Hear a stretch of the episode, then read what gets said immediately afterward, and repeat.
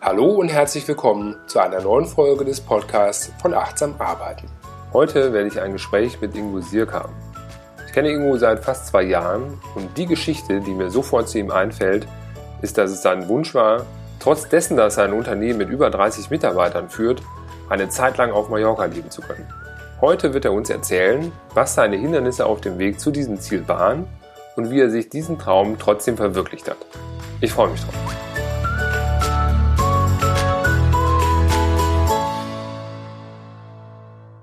Bei mir heute im Gespräch ist Ingo Sierk. Hallo Ingo. Hallo Gerald. Ingo, damit die Zuhörer wissen, wer du bist, erzähl uns doch kurz, wer du bist und was du machst. Mein Name ist Ingo Sirk. Ich bin 45 Jahre alt, Papa von zwei kleinen Töchtern, Steuerberater und habe seit letzter Woche Freitag zwei Kanzleien. Die eine Kanzlei ist mit knapp 30 Leuten und insgesamt fünf Berufsträgern ausgestattet. Die zweite Kanzlei, die jetzt neu dazugekommen ist, mit drei Mitarbeitern. Wenn andere Unternehmer hören, Steuerberater, vermute ich mal, dass viele sagen, ah, Steuerberater, ist das überhaupt ein Unternehmer oder ist das ein Freiberufler? Ich kenne dich und ich weiß, dass du ein Unternehmer bist. Was unterscheidet dich von allen anderen Steuerberatern und Freiberuflern? Also Freiberufler bin ich nach wie vor. Das ist ja nur eine, ein Gattungsbegriff, sage ich mal. Aber ich bin halt kein Selbstständiger mehr, also nicht selbst und ständig, sondern ich lebe wirklich den Unternehmerspirit. Bedeutet, ich habe mich lange Zeit damit beschäftigt, Organisationen und Strukturen in meiner Kanzlei so zu entwickeln und zu etablieren, dass ich eben nicht mehr jeden Handschlag selber machen muss, sondern das so strukturiert hat, dass jeder so seinen Bereich hat und über dieser Fachkraft sitzt dann ein Manager mit einer höheren Ausbildungskompetenz, und dieser berichtet dann letztendlich an mich. Wir kommen gleich nochmal drauf, wie du deine Arbeit konkret äh, strukturierst, damit dir das möglich ist. Ein Punkt, mit dem du mich nachhaltig beeindruckt hast, war, dass du vor ungefähr anderthalb Jahren, glaube ich, wurdest du gefragt, was ist dein Traum? Was würdest du erreichen wollen? Was hast du da geantwortet? Dass ich gerne eine längere Zeit auf Mallorca verbringen möchte mit meiner Familie. Ja, das war der große Approach für mich. Ja, genau. Und ich weiß zu der Zeit, als du das gesagt hast, wie hast du dich gefühlt, ob du das erreichen würdest und erreichen könntest? Was war da deine Einstellung, bevor du den Weg gegangen bist dahin? Ja, äh, never ever. Also nicht vorstellbar. Also ich war ganz normal wie jeder oder der größte Teil meiner Kollegen in der Tretmühle und äh, habe eigentlich ja gefühlt äh, sieben, zwölf gearbeitet. Ja, jeden Tag äh, war ich zumindest mit dem Kopf in der Firma und ja kannte eigentlich nichts anderes mehr. Was hat dich abgehalten? Warum hast du gesagt, nee, never ever, das schaffe ich nicht? Ich meine, das ist ja keine Organisationssache rein gewesen, sondern das fängt ja wahrscheinlich bei dir und deiner Einstellung an, oder? Genau, das war die Frage des Mindsets. Ich hatte halt das Mindset, weil ich es nicht anders kannte, von meinen Kollegen auch, von meinem Umfeld, von den Kanzleien, wo ich gelernt oder vorher gearbeitet habe. Der Chef war immer äh, vorne ran und war der Erste, der kam und der Letzte, der ging. Und das galt es halt, das hätte verhindert, dass ich dieses Ziel erreiche. Lieber Hörer, ab hier gibt es für wenige Augenblicke ein paar Probleme bei der Verbindungsqualität, die sich aber rasch verbessern wird. Vielen Dank für Ihr Verständnis dann hast du rausgefunden, ja, es liegt nur daran, ich kann das, wenn ich will, du wolltest und hast dann darauf hingearbeitet. Was hast du getan, um da hinzukommen und was ist am Ende rausgekommen?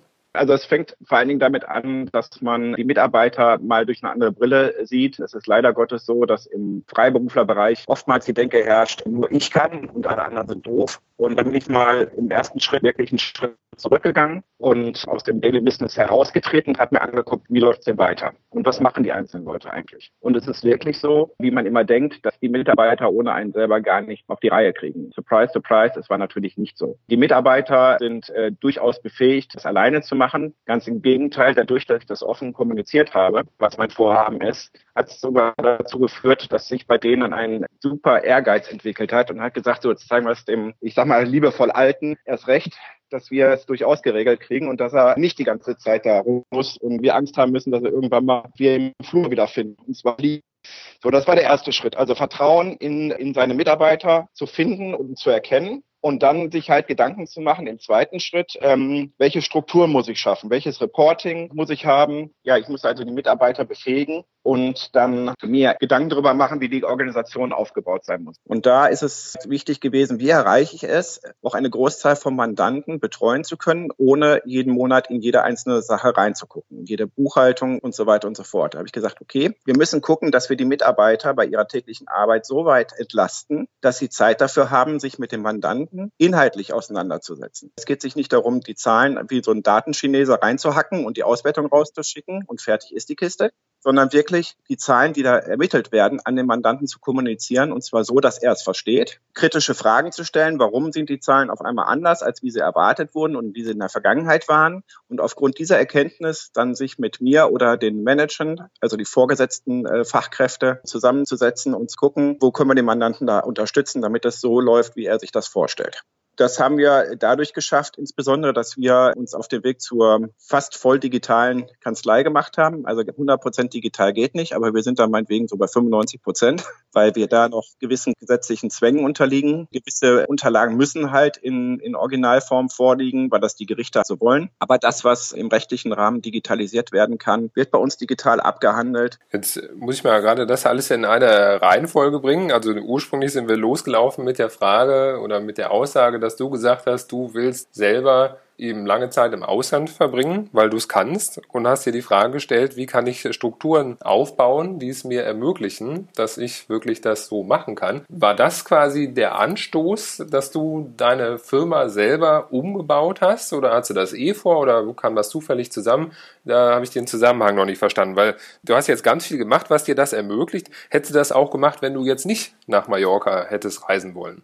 Naja, also ich gehöre mit zur C64-Generation, sag ich mal. Ich war also schon von frühester Kindheit von Computern und digitalen Möglichkeiten inspiriert und fasziniert. Und gut, wir handeln ja immer nur aus dem Beweggrund der Schmerzvermeidung oder des Lustgewinns. Ich denke mal, es wird eine Mischung aus allem gewesen sein. Und ja, die Möglichkeiten der heutigen Zeit kamen mir da halt sehr zu Hilfe. Während meiner Zeit auf Mallorca habe ich halt gemerkt, dass es total egal ist, ob ich jetzt nun in meinem Büro in Duisburg Duisburg oder in Düsseldorf sitze oder eben in meiner Finca auf Mallorca und von dort aus mit dem Mandanten telefoniere. Das macht keinen Unterschied mehr, weil ich habe immer die volle Informationsbasis oder die gleiche, ob ich nun hier oder da bin.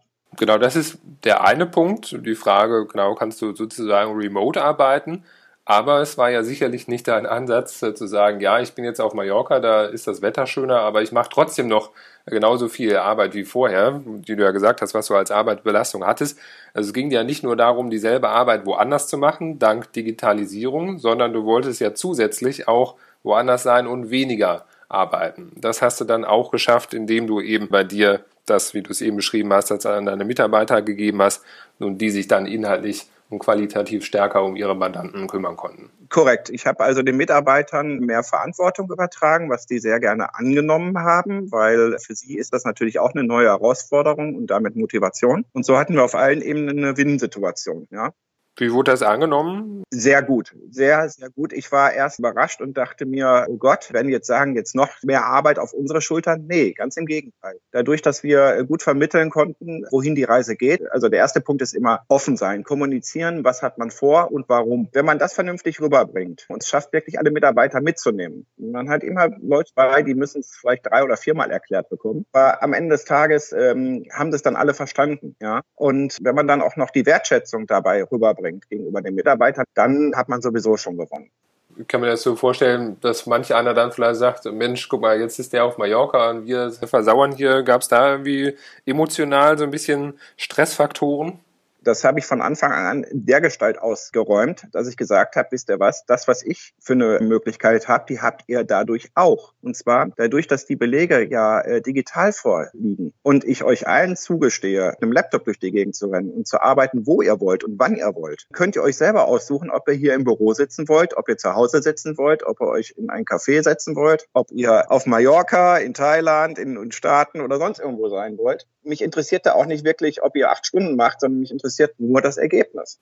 Und was kam dabei raus? Wer macht das von deinen Mitarbeitern heute so? Also das wird, also im Ausland und auf Reisen wird es jetzt weniger genutzt, aber ich habe durchaus den einen oder anderen Mitarbeiter, der ganz einfach sagt, weißt du was, ich habe heute zum Beispiel ganz blöd Gaswasserablesung. Ich habe einen Handwerker da, es sollen Möbel geliefert werden. Etc. pp. Ich möchte ganz gerne heute von zu Hause aus arbeiten, weil ich muss sowieso den ganzen Tag warten, weil die kommen ja irgendwann zwischen acht und zwölf und ich bin froh, wenn so um vier wirklich da waren. Ja, und man muss keinen Urlaubstag für nehmen, sondern hast einen ganz regulären Arbeitstag, genau, und kannst es dann von zu Hause einrichten. Richtig. Ja, das ist super, genau. Also dass das so gemacht werden kann, finde ich toll und dass es auch angenommen wird, ist auch schön. Aber es ist ein Stück weit, wenn ich das richtig verstehe, reduzierter. Also es hat jetzt nicht jemand die Finca neben dir gemietet oder gekauft auf Mallorca. Also keiner, der dabei sagte, der ähnliche Wünsche und Vorstellungen hat, wie du sie für dich umgesetzt hast. Richtig. Also das hängt aber auch äh, ganz stark damit zusammen, dass eben die Mitarbeiter andere Ziele im Leben haben als ich. Die haben andere Wünsche, die haben andere Komfortzone als ich. Und ja, ein Stück weit sind die vielleicht vom, vom Kopf her noch nicht so weit und trauen sich auch gar nicht. Ich meine, für mich war es halt auch ein Angang. Du, du weißt das ja, wir haben ja auch drüber gesprochen. Ja, also ganz sorgenfrei oder ohne, ja, so, so ein Magengrummeln klappt's wirklich alles, auch wenn du so weit weg bist. Ich meine, gut, Mallorca, Düsseldorf, sag ich mal, das sind äh, zwei Stunden Fliegen und dann war es das, ja. Kann dir, äh, je nachdem, wie die äh, Autobahn hier gerade voll ist, auch so passieren, wenn du hier von A nach B musst, ja. Aber nichtsdestotrotz, und ich glaube, das ist noch etwas, was noch in der Entwicklung steht. Es ist aber auch so, dass viele Kollegen gar nicht, ja, diese Einsicht haben, dieses Mindset haben, wie ich es vertrete. Die sind noch immer so, du musst um 8 Uhr da sein, du hast um 12 Uhr Mittagspause, halbe Stunde, 12.30 Uhr oder 13 Uhr bist du wieder an deinem Platz und musst bis 17 Uhr durchackern. Also das kann ich verstehen. Wir als Unternehmer haben ja eine ganz andere Denke und haben ja ohnehin einen sehr großen Freiheitsdrang. Vielleicht gibt es also den Trickle-Down-Effekt sozusagen, dass wenn du da mit gutem Vorbild vorangehst, dass sich das weiter nach unten dann auch durchsickert und rumspricht. Aber toll, dass du es überhaupt anbietest, ja, dass jeder die Möglichkeit hat. Und ob jemand das möchte, das ist ja jedem frei zu entscheiden, ob das was für ihn ist, ob er das so umsetzt. Klar, aber ich sag mir, am Ende des Tages ist halt ein glücklicher Arbeitnehmer wesentlich motivierter und schafft in der gleichen Zeit oder in weniger Zeit mitunter mehr, als wie einer, der nur das Rattenrennen mitmacht jeden Tag, ja. Genau, eine Möglichkeit dazu für mehr Zufriedenheit kann ja eben sein, dass er zumindest in der Lage wäre, das zu tun, würde er es wollen. Wenn du von vornherein das ausgeschlossen bekommst, hast du so eine Grundunzufriedenheit. Wenn du weißt, ich könnte ja, wenn ich wollte, glaube ich auch, dass das positiver Faktor ist. Genau. Zumal wir ja heutzutage in einer Gesellschaft leben, wo Geld nicht mehr unbedingt an erster Stelle steht, in Form von Statussymbolen wie ja mein Auto, mein Haus, mein Schaukelpferd, ja, sondern ähm, wirklich mehr solche Sinnfragen gestellt werden und die weichen die Soft Skills. Und die sind es halt, die eben, das merke ich auch bei meinen Mitarbeitern mehr im Vordergrund stehen. Ja, wir machen zum Beispiel jeden Monat einen Morgen zusammen Mitarbeiterfrühstück, wo die aktuellen Themen mit beiden Standorten besprochen werden. Sagte mir letzten Kollege, aber dann hast du ja drei Stunden oder vier Stunden unproduktive Zeit. Dann sage ich mir ganz einfach, er hat es nicht verstanden. Weil Kollaboration ist heutzutage das große Thema. Und da investiere ich in drei Stunden. Nur ich sorge auch dafür, dass sich der Mitarbeiter aus der Lohnabteilung mit dem Mitarbeiter aus der Finanzbuchhaltung austauscht und vielleicht auch noch der Jahresabschlusssachbearbeiter mit dabei ist. Und wenn die gut miteinander können, zusammen bei einem Brötchen und einem Orangensaft, dann klappt auch die Zusammenarbeit unterm Tag bei Herausforderungen besser. Und dann ist man auch eher mal bereit, Wissen weiterzugeben und sich gegenseitig zu unterstützen. Absolut. Genau. Also es ist eine Investition in viele Effekte, die sich später dann nicht mehr messen lassen. Drei Stunden Investitionen, klar, die hat man ganz konkret, aber es kommt natürlich vieles hinten raus, was man so nicht mehr sehen kann, was aber mit Sicherheit sehr viel Vorteile damit sich bringt. Richtig. Und um nochmal das in den Rahmen zu setzen mit deiner Mallorca-Zeit, wie war es dann vor Ort? Du warst ja vier Wochen da und hast ja gesagt, es war auch in der Zeit, hast du dich viel gedanklich damit beschäftigt, wie du es besser strukturieren kannst. Es war, soweit ich dich verstanden habe, nicht so, dass du vor Ort saßt und einfach nur an einem anderen Ort gearbeitet hast, sondern in Mallorca konntest du schon deine Arbeitszeit deutlich reduzieren. Richtig. Also ich habe sehr viel Zeit, wie gesagt, ich habe zwei kleine Töchter, wobei die eine zu dem Zeitpunkt noch kein Jahr alt war. Und dann ist Papa halt morgens mit ihr mit dem Kinderwagen so zweieinhalb, drei Stunden erstmal an der Küste lang gelaufen. Man hat sich des Lebens gefreut und hatte eine neue Umgebung, bekam dadurch natürlich neue Inspirationen. Und ja, es ist halt out of the box, ja. Eine neue Umgebung bringt neue Ideen und neue Herangehensweisen. Das ist ganz einfach so. Und wenn man dann halt aufs Meer rausguckt und einem der Wind um die, um die Nase weht, sage ich mal, wird einem klar, dass gewisse Probleme, die man meint zu haben, eigentlich gar keine Probleme sind. Okay, also quasi für dich eine Auszeit äh, auch gewesen. Und dadurch, dass du weniger operative Arbeitsbelastungen hattest, wahrscheinlich auch mehr Zeit für klassische Unternehmeraufgaben, also Arbeit am Unternehmen, strategische Gedanken, ein bisschen weiter weg sein, das Ganze abstrahieren. Das ist das, was du da machen konntest. Richtig, auf jeden Fall. Und nachdem du wieder da warst, weiß ich ja, das nehme ich schon vorweg, ist ja dein Alltag heute auch nicht mehr so, wie er war, bevor du dahin gefahren bist. Richtig, weil ich mir gesagt habe, wenn es klappt, da vier Wochen lang einen gewissen Lifestyle zu leben und gewisse Dinge ja abzugeben, warum sollst du das nicht auch so fortführen? Wie sieht dann dein Alltag heute aus? Jetzt hast du den Strand nicht mehr ganz so nah, aber. Nee, aber ich gehe immer noch, also ich stehe jeden Morgen um 5 Uhr auf, jeden Morgen, auch sonntags, jetzt zum Leidwesen meiner Gattin. Ja, mache dann morgens erstmal mein, ich lese gerade das Buch Lean Startup und ich mache daraus mein Startup Lean, nämlich, dass ich einfach mich reduziere auf eine Tasse Kaffee meinetwegen oder Wasser oder Tee, was ich gerade so habe, eine schöne Musik und halt einfach erstmal eine halbe Stunde nur in mich reinhören. Wie bist du drauf? Wie fühlst du dich? Was kommen gerade für Impulse, Gedanken? Und ja, dann meldet sich meistens meine Kleine und das, was so ein Kind morgens braucht, frische Windel und eine, eine warme Milch. Und dann geht's ab in den Kinderwagen und dann äh, gehe ich halt mit ihr so anderthalb, zwei Stunden spazieren und liefere sie dann sozusagen schon auf dem Rückweg in der Kita ab. Komme dann nach Hause, frühstücke was, beziehungsweise geduschen, frühstücke was und dann starte ich halt in den Tag. Und der sieht ja auch inhaltlich und äh, von der Struktur her anders aus, als wie vorher ein Arbeitstag von dir aussah. Genau, ich habe dann meinen ersten Blog, wo ich mir halt angucke, was ist an E-Mails reingekommen, was sagt der Terminkalender und gucke dann, welche Arbeiten ich entsprechend an die entsprechenden Mitarbeiter delegieren kann, wo ich Rückfragen beantworten muss. Ja, das sind so die, die ersten Dinge, mit denen ich mich am Tag beschäftige. Schaffe mir halt wieder Freiräume und gucke dann halt, was musst du halt selber machen. Wo versucht dir jemand wieder den Affen zurückzugeben, wie man so schön sagt, und muss das abarbeiten und halt ähm, führe Mandantengespräche telefonisch zum größten Teil, weil die sind halt im, im Tagesablauf auch eingebunden. Und dann habe ich halt meine Mittagspause, wo ich auch konsequent so eine halbe Stunde durch die Gegend laufe, um allein aus dem Büro räumlich rauszukommen, weil ich halt gemerkt habe, dass das einen unheimlichen Einfluss auf mein Denken hat, wenn ich meine Umgebung ändere. Und ähm, dann geht's halt eben in den Nachmittagsbereich, wo ich dann des Öfteren vor allen anderen im Sportstudio bin, meine Runde drehe über die Geräte und ähm, auf dem Rückweg dann halt die Kinder wieder einsammel und dann ist, wie man auf Neudeutsch sagt, Quality Time angesagt. Okay, wann ist das dann von der Uhrzeit her? Wann ist, ab wann ist der Arbeitstag vorbei?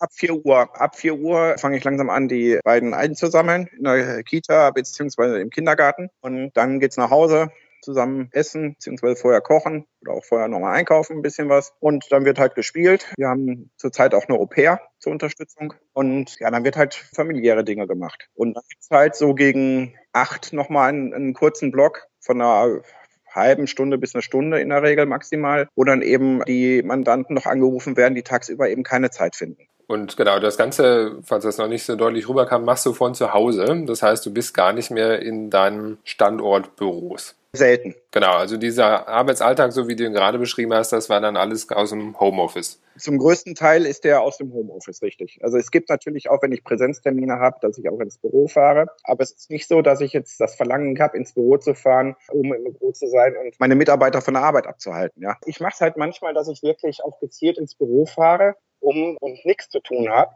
nur um Zeit mit meinen Mitarbeitern zu verbringen, damit dieses Gefühl noch da ist.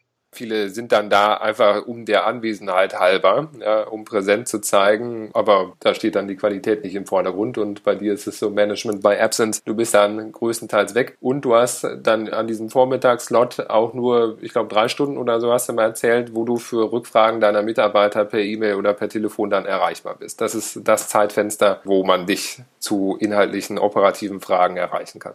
Genau. Das klingt sehr konsequent. Das kam sicherlich über Nacht. Nein, das war ein längerer Prozess, der auch mit sehr viel Selbstbeherrschung zu tun hat. Sag ich mal, ich meine, gut, wenn jetzt irgendwo die Steuerfahndung vor der Tür steht, was ja auch hier und da vorkommen soll, dann bin ich natürlich trotzdem da. Ja. Eine SOS-Fähigkeit habe ich trotzdem noch, ja. Aber wie du schon richtig sagst, ansonsten ist das halt erarbeitet, dass ich eben, dass das alles ohne mich läuft. Sehr gut. Also der ursprüngliche Antrieb, um da hinzukommen, war ja eben beschwerdefrei vier Wochen auf Mallorca verbringen zu können. Das ist ja jetzt rum die Zeit. Was motiviert dich weiterhin, dass du sagst, diesen Lebensstil möchte ich aufrechterhalten? Du hast gesagt, da gibt es möglicherweise neue räumliche Orientierungen. Ja, also gut, es wird jetzt nicht immer, also meine Frau sagte, du, die Welt besteht nicht nur aus Mallorca. Da werden wir halt verschiedene Orte jetzt uns noch angucken. Aber nichtsdestotrotz bin ich in zwei Wochen wieder für eine Woche auf Mallorca. Mhm. Und gibt es da mal Planung für so einen längeren Aufenthalt? Da müssen wir gucken. Also von mir aus ja, ich muss noch meine Gattin davon überzeugen. Ja, genau. Was ist dein Wunsch? Ach, mein Wunsch. Also ich glaube, es ist nicht schlecht, wenn wir mehrere Blöcke machen, so zwei bis drei Wochen. Also wir haben gemerkt, vier Wochen ist schon ein bisschen lang, zwei Wochen ist ein bisschen kurz, also wird es wahrscheinlich jetzt also auf drei Wochen Blöcke laufen. Wenn wir die dreimal im Jahr hinkriegen, bin ich auch ganz weit vorne. Ja, perfekt. Absolut. Wenn man das mal zusammenrechnet, kommt ja schon einiges an Zeit zusammen. Das sind da über zwei Monate netto, die du dann in Urlaubszeiten hast, plus eben hier und da noch mal eine Woche. Ja, das finde ich extrem faszinierend und insbesondere dein Weg von deiner ursprünglichen Aussage, ach, das wäre so schön, hinzu, ich mache das wirklich. Es gibt ja genug Leute, die auch viel träumen, was grundsätzlich eine feine Sache ist, aber nicht jeder, der träumt, setzt das in die Tat um und dass du das so konsequent tust, das hat mich nachhaltig beeindruckt. Das finde ich total toll und natürlich so, wie du dein Unternehmen dann da parallel umstrukturiert hast von deinen Strukturen. Das finde ich auch gut und auch wie du es dann eben auch auf deine Mandanten übertragen möchtest. Das weiß ich und das gebe ich hier nochmal mit rein. Du siehst dich ja als echter Steuerberater, ein Begriff, der ja durchaus äh, behaftet ist. Manch einer sagt dann ja, wie du es eben schon gesagt hast, der Zahlenknecht oder so, der da nur die Kartons mit Belegen irgendwie eintipselt. Nein, du hast gesagt, du möchtest ein echter Berater für deine Mandanten sein und wirklich Beratungsleistungen anbieten, die Zahlen nicht nur darstellen, sondern auch auswerten und Handlungsempfehlungen daraus ableiten. Richtig. Also Steuerberatung ist zwar noch unsere große Überschrift, sage ich mal, wobei wir schon mehr in den Bereich reingehen, dass wir sagen, betriebswirtschaftliche Unterstützung geben den, den Mandanten, aber auch eben organisatorische Unterstützung. Wie zum Beispiel das, was du gesagt hast mit Belegwesen, Belege einsammeln, Prozesse vereinfachen. Genau, aber nicht nur auf den steuerrechtlichen Part, sondern wir gucken uns Wunsch auch gerne das gesamte Unternehmen an. Weil wir haben halt natürlich den, den Vorteil, dass wir eben nicht die Betriebsblindheit haben. Ja, wir können von außen drauf gucken und sind total unvoreingenommen und können halt fragen, wieso macht ihr das so nicht so? Und da stellt sich halt immer wieder heraus, die sagen, ja, haben wir schon immer so gemacht, aber ist eigentlich total sinnlos. Wer ist dein Wunschkunde? Wer darf sich bei dir melden? Grundsätzlich alle Leute, die, also ich mache das jetzt nicht an einer gewissen Größe oder Branche fest, sondern es geht mir hauptsächlich darum, dass die Leute Interesse dran haben zu wachsen, sowohl vom Unternehmen als auch von der Persönlichkeit her und auch offen für, für neue Wege sind. Also ich kann relativ wenig was damit anfangen, wenn ich ein Neumandat habe, der mir dann erzählt, ja, also bisher habe ich 5000 Euro im Monat gemacht, bin zufrieden, wenn es so bleibt. Ja, das ist nicht meins. Und ich möchte halt nach Möglichkeit auch nicht so, so wie es jetzt ist, ist gut für mich und ich möchte auch gar nicht viel dran verändern. Ja, da tue ich mich immer ein bisschen schwer mit. Ja, also du suchst ja Menschen, die ähnlich sind, so wie du denkst. Klar, suchen wir ja alle. Also ich sag mal, hört sich jetzt vielleicht ein bisschen äh, blöd an, aber man sucht sich ja die Partnerin auch danach aus, sage ich mal, dass man zu, zueinander passt. Und im Steuerrecht ist es halt so, wie in, in den meisten Rechtsgebieten, wenn man schon zueinander keine Chemie hat, wie soll man dann vernünftig beraten? Das kann ich verstehen, das finde ich gut und das weiß ich ja auch von dir, dass du deine Mandate in dieser Form auch gegliedert hast und dich ja auch gerne hin in diese Richtung von Mandaten eben entwickelst und weg von Kunden, die viel Arbeit machen, aber wo du wenig Freude dran hast und die das nicht so wertschätzen. Genau, vor allen Dingen das letztgenannte. Ja, ich meine, ich habe keine Angst vor Arbeit. Ganz im Gegenteil. Ich versuche die ja immer so viel Arbeit so zu strukturieren, dass es am Ende des Tages vom Aufwand her weniger wird. Ja, also die Anzahl der Belege. Ich habe einen Powerseller, der hat irgendwie im Monat 300.000 Buchungssätze. Ja, das ist nicht mein Problem. Das Problem ist eher, wenn der Mensch meine Tätigkeit nicht wertschätzt, mich als Mensch nicht wertschätzt, dann klappt es nicht. Dann funktioniert es einfach nicht und dann ist es mir egal, ob das jemand ist, ein kleiner Kioskbetrieb oder ein Großunternehmen. Dann wird man sich auf Dauer trennen, weil wo die Nerven wirklich blank liegen, ist es, wenn wirklich mal das Finanzamt unruhig wird, um das mal so zu sagen, in welcher Form auch immer. Und dann habe ich keine Lust und es macht auch keinen Sinn, wenn man dann erst über Schuldzuweisungen arbeitet, anstelle zu gucken, wie man die Kuh vom Eis kriegt. Und dieses Mindset ist dann halt ganz toll wichtig. Wie kriegen wir also ein lösungsorientiertes Mindset und nicht ein problemorientiertes Mindset? Das finde ich super, dass du diese Konsequenzen in allen Bereichen hast. Und das sind ja eben all die Aspekte, die sonst in der trockenen Theorie gelehrt werden. Mach, was du möchtest, strukturiere dir das, was du haben möchtest, eben so, dass du es erreichen kannst. Such dir deine Lieblingskunden aus. Da höre ich in vielen Bereichen eben sehr viel Klarheit und auch Konsequenz raus, dass du das so machst. Und ja, das zeigst du ja auch mit dem, was du machst und wie du es machst, dass das langfristig der richtige Weg zum Erfolg und zur persönlichen Freiheit und dem Glück mit dem ist, was du da tust. Diese Überzeugung bin ich auf jeden Fall. Ja, meine, ich muss natürlich auch zugeben, wenn es jetzt um ein größeres Mandat geht, von dem ich mich jetzt getrennt habe, weil das eben nicht mehr passte. Auch da merke ich auch noch einen gewissen Bauchschmerz, sag ich mal, ja. Und willst da jetzt wirklich finanziell drauf verzichten, nur die Lebensqualität, die am Ende des Tages dadurch übrig bleibt, weil man sich einfach sagt, yo, ich habe das von mir aus gemacht und es hat einfach nicht gepasst. Ich habe es beendet. Im ersten Moment tut's weh, aber das nachwirkende Gefühl ist wesentlich stärker. Also lieber ein Ende mit Schrecken statt Schrecken ohne Ende, auch in dem Bereich. So sieht das aus. Genau das. Genau das. Ja. Wenn jetzt viele Menschen diesen Podcast hören, was kann man dir Gutes tun? Was ist etwas nach dem vielen, was du heute gegeben hast und wo sich viele von inspirieren lassen können? Mit welchem Thema kann man sich an dich wenden und dir Tipps geben? Was sind so Punkte, wo du noch lernen kannst und möchtest? Es gibt unendlich viel. Also ich habe mal so einen schönen Satz, mit dem, was ich alles nicht weiß, kann man ganze Bibliotheken füllen. Ja? Sicherlich der Fokus. Wir haben ja die Unternehmercoach-Lehre mit den äh, sieben Lebensbereichen. Da ist es halt ganz einfach so, irgendein Lebensbereich tritt immer stärker gerade in den Fokus. Ja, weil man da gerade ein, ein, Problem hat, einen Schmerz hat und dann wird dem nachgegeben und dann kommt das nächste. Also ich freue mich über alles, wo ich mich jeweils weiterentwickeln kann. Weil ich sage, ich habe meine Spezialitäten, da können andere von mir lernen und andere haben Spezialitäten, da kann ich unendlich viel von lernen. Und deswegen habe ich da keinen speziellen Fokus, sondern sage ganz einfach, okay, wenn jemand eine Weisheit hat oder ein spezielles Wissen oder Expertise in einem Bereich hat, nehme ich immer gerne, weil das wird mit Sicherheit etwas sein, wo ich nicht so viel habe. Sehr gut. Es wird ja, wenn es auf der Webseite drauf ist, der Podcast eben auch eine Kommentarfunktion darunter geben. Das können wir ja mal beobachten, wer und wie da die Reaktionen sind. Vielleicht kommt da was an Punkten. Ansonsten, ich gehe davon aus, wenn man Fragen an dich hat, wie du das getan hast, oder eben ansonsten Fragen hat oder sich beraten lassen möchte, wirst du sicherlich dafür ansprechbar sein. Sicherlich, das ist ja auch mein Ansatz, sage ich mal, den ich auch gegenüber meinen Mandanten und Mitarbeitern habe, dass ich sage, hier, ich, ich kann es beweisen, dieser Weg funktioniert und ich bin gerne bereit, mein Wissen zu teilen und euch auch dahin zu bringen, wo ihr hin wollt, wenn ich euch da unterstützen kann. Perfekt. Ingo, ich danke dir für dieses sehr offene Gespräch für die vielen Dinge, die du weitergegeben hast und vor allem eben deine Einstellung, wie du es gerade nochmal schön am Ende zusammengefasst hast, eben lernen zu wollen und Wissen weitergeben zu wollen. Das ist das, was uns verbindet. Deswegen vielen Dank für das Gespräch und danke dir. Lieber Gerald, vielen Dank für die Einladung dazu und ich wünsche dir viel, viel Erfolg mit dem Podcast und dass du viele Hörer damit erreichst und begeistern wirst. Ich danke dir. Bis bald.